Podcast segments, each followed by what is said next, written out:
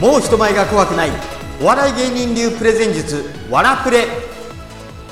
ザ・ニュースペーパーの桑山源です。私はねザ・ニュースペーパーというお笑いグループにいましてこれはニュースをテーマにしてコントにするお笑いなんですね。なので皆さんからよく聞かれるのがニュースをつかみとして使いたいんだ。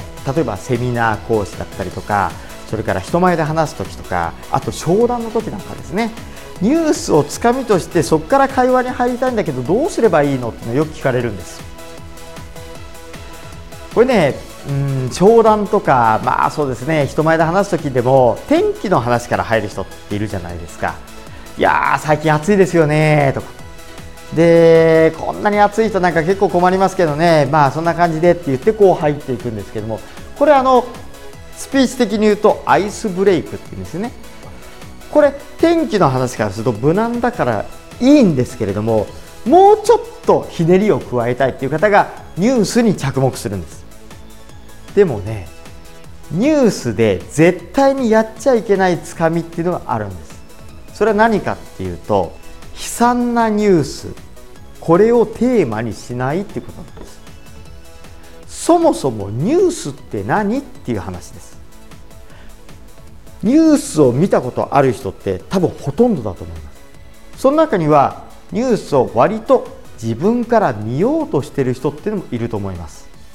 ね？でもよく考えてみてください。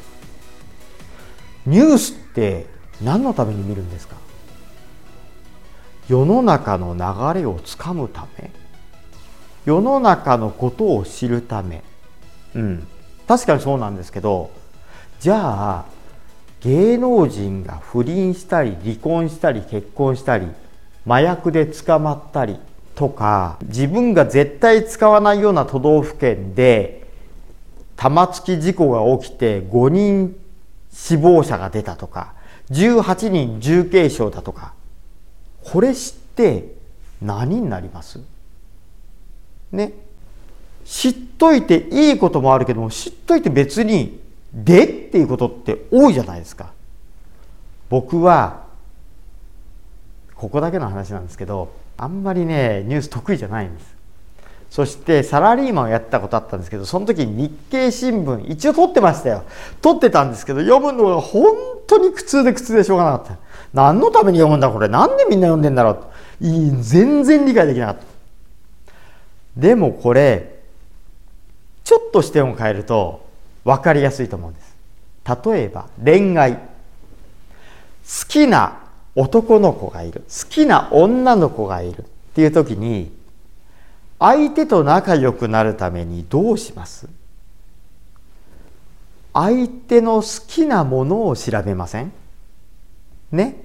相手は何に興味あるんだろう？とかそういうのをやってなんでその相手の好きなものを調べてその話をするんだと思います？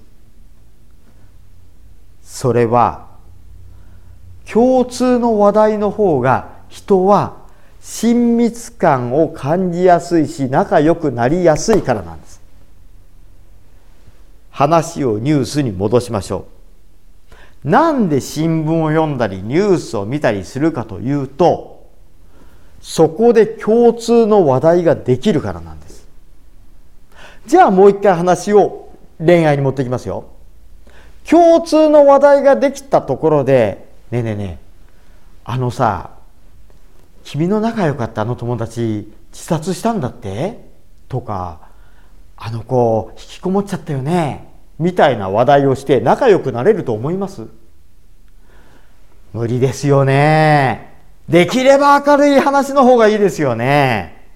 ということはアイスブレイクに使うニュースのつかみのネタあるいは商談で最初に切り出すニュースのネタも明るいニュースに越したことはないんです。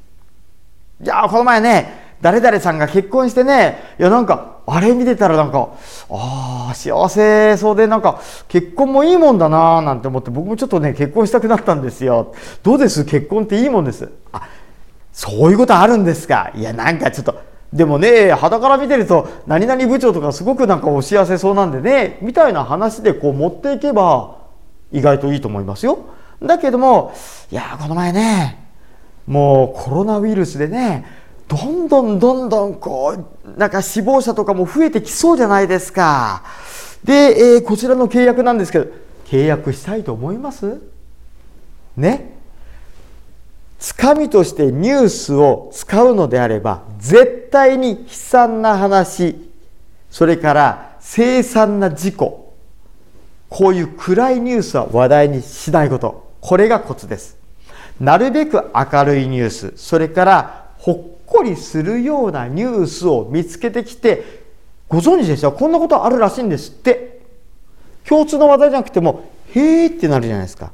そこで一個共通の話題ができるのでほっこりしたニュース明るいニュース聞いてて気持ちの良くなるニュースこういうのを話題として提供するのがコツだと思います。それではまた次の機会にお会いしましょう。ありがとうございました。